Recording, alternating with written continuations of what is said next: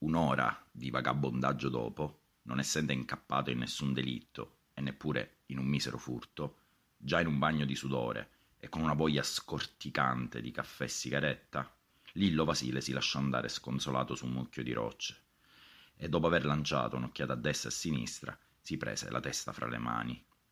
Contrada Bivi si estendeva a lungo un versante della strada statale, a ridosso di una serie di colline che la gente si ostinava a chiamare montagne, così come si ostinava a coltivare una terra grigia e brulla che dava l'impressione di spezzare la lama delle vanghe. Aveva attraversato le stradine più o meno asfaltate, che si snodavano tra ville e villette ancora addormentate o per la maggior parte disabitate, tra oliveti e mandorleti, muraglie di fichi d'India, terreni incolti ma recintati, terreni incolti e non recintati, terreni incolti e letti a deposito di immondizia, vecchi mobili ed elettrodomestici. Lillo Basile aveva esaminato l'intera zona senza che trapelasse un indizio in grado di mettere alla prova la sua proverbiale capacità di indagine. Aveva suonato un citofono. «Che c'è? Taglieggiamento per caso?» Aveva suonato un altro citofono. «Ci fu accoltellamento fugace?» Aveva intravisto da lontano una sagoma umana china su un orto e l'aveva lanciato una voce. «Che c'è stata? Richiesta di riscatto?» Ma a rispondergli, quando gli rispondevano, erano solo persone assonnate. Una voce spaventata di donna gli disse che avrebbe chiamato la polizia, e allora Basile rispose che era lui la polizia. «Magi, e che successe?» «Non lo so, signora, è lei che me lo deve dire». La signora lo aveva mandato a fanculo. Ciao, sono Roberto Mandracchia e questa, fino a prova contraria, è Vita da Minimum. Il 110° libro della gloriosa collana di narrativa italiana Nickel, e il mio romanzo si intitola Don Chisciotte in Sicilia. Cosa racconta il romanzo? Il romanzo racconta di Lillo Basile, che è un professore in pensione di una 70ina d'anni, gli ultimi dei quali li ha passati chiuso dentro casa a leggere dei romanzi gialli. A un certo punto, con una cerimonia, viene aggiunto il nome Vigata alla targa del suo paese e qualcosa scatta nella testa di Lillo Basile e lo porta a convincersi di essere il protagonista delle sue amatissime storie, e cioè il commissario Salvo Montalbano.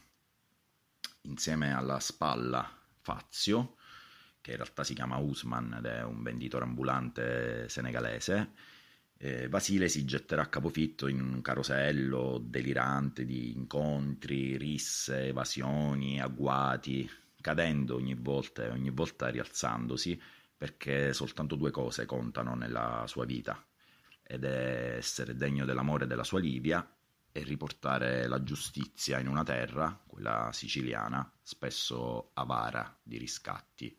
Don Chisciotte in Sicilia nasce da più intrecci, quello fra due evidenti omaggi, uno al genio narrativo di Miguel de Cervantes e l'altro a quello di Andrea Camilleri, ma non solo, perché potreste scovare altri riferimenti ad altri grandi autori. Poi c'è l'intreccio nell'intreccio, e quello mi riguarda personalmente, di persona, se vogliamo citare. Dopo 13 anni trascorsi a Roma, negli ultimi 4 sono tornato a vivere nella campagna dei miei nonni, che è quella della mia infanzia, in una contrada che si chiama Durrueli e che si trova a Porta Empedocle.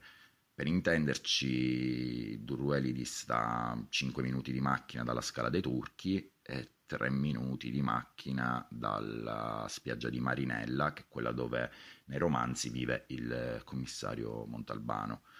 Nella ridda di nomi, di luoghi reali storpiati dal contastorie Andrea Camilleri, avrei anche usato l'appellativo di maestro, ma lui non l'avrebbe accettato. Durrueli ha una particolarità, perché pur nella sua modesta estensione viene inserita da Camilleri nell'immaginaria topografia vigatese e viene citata col suo nome reale.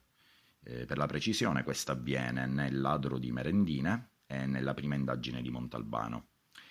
È inutile dirvi che Durrueli, la mia Durrueli, e i suoi dintorni sono lo sfondo delle strane avventure di Lillo Basile e di Usman.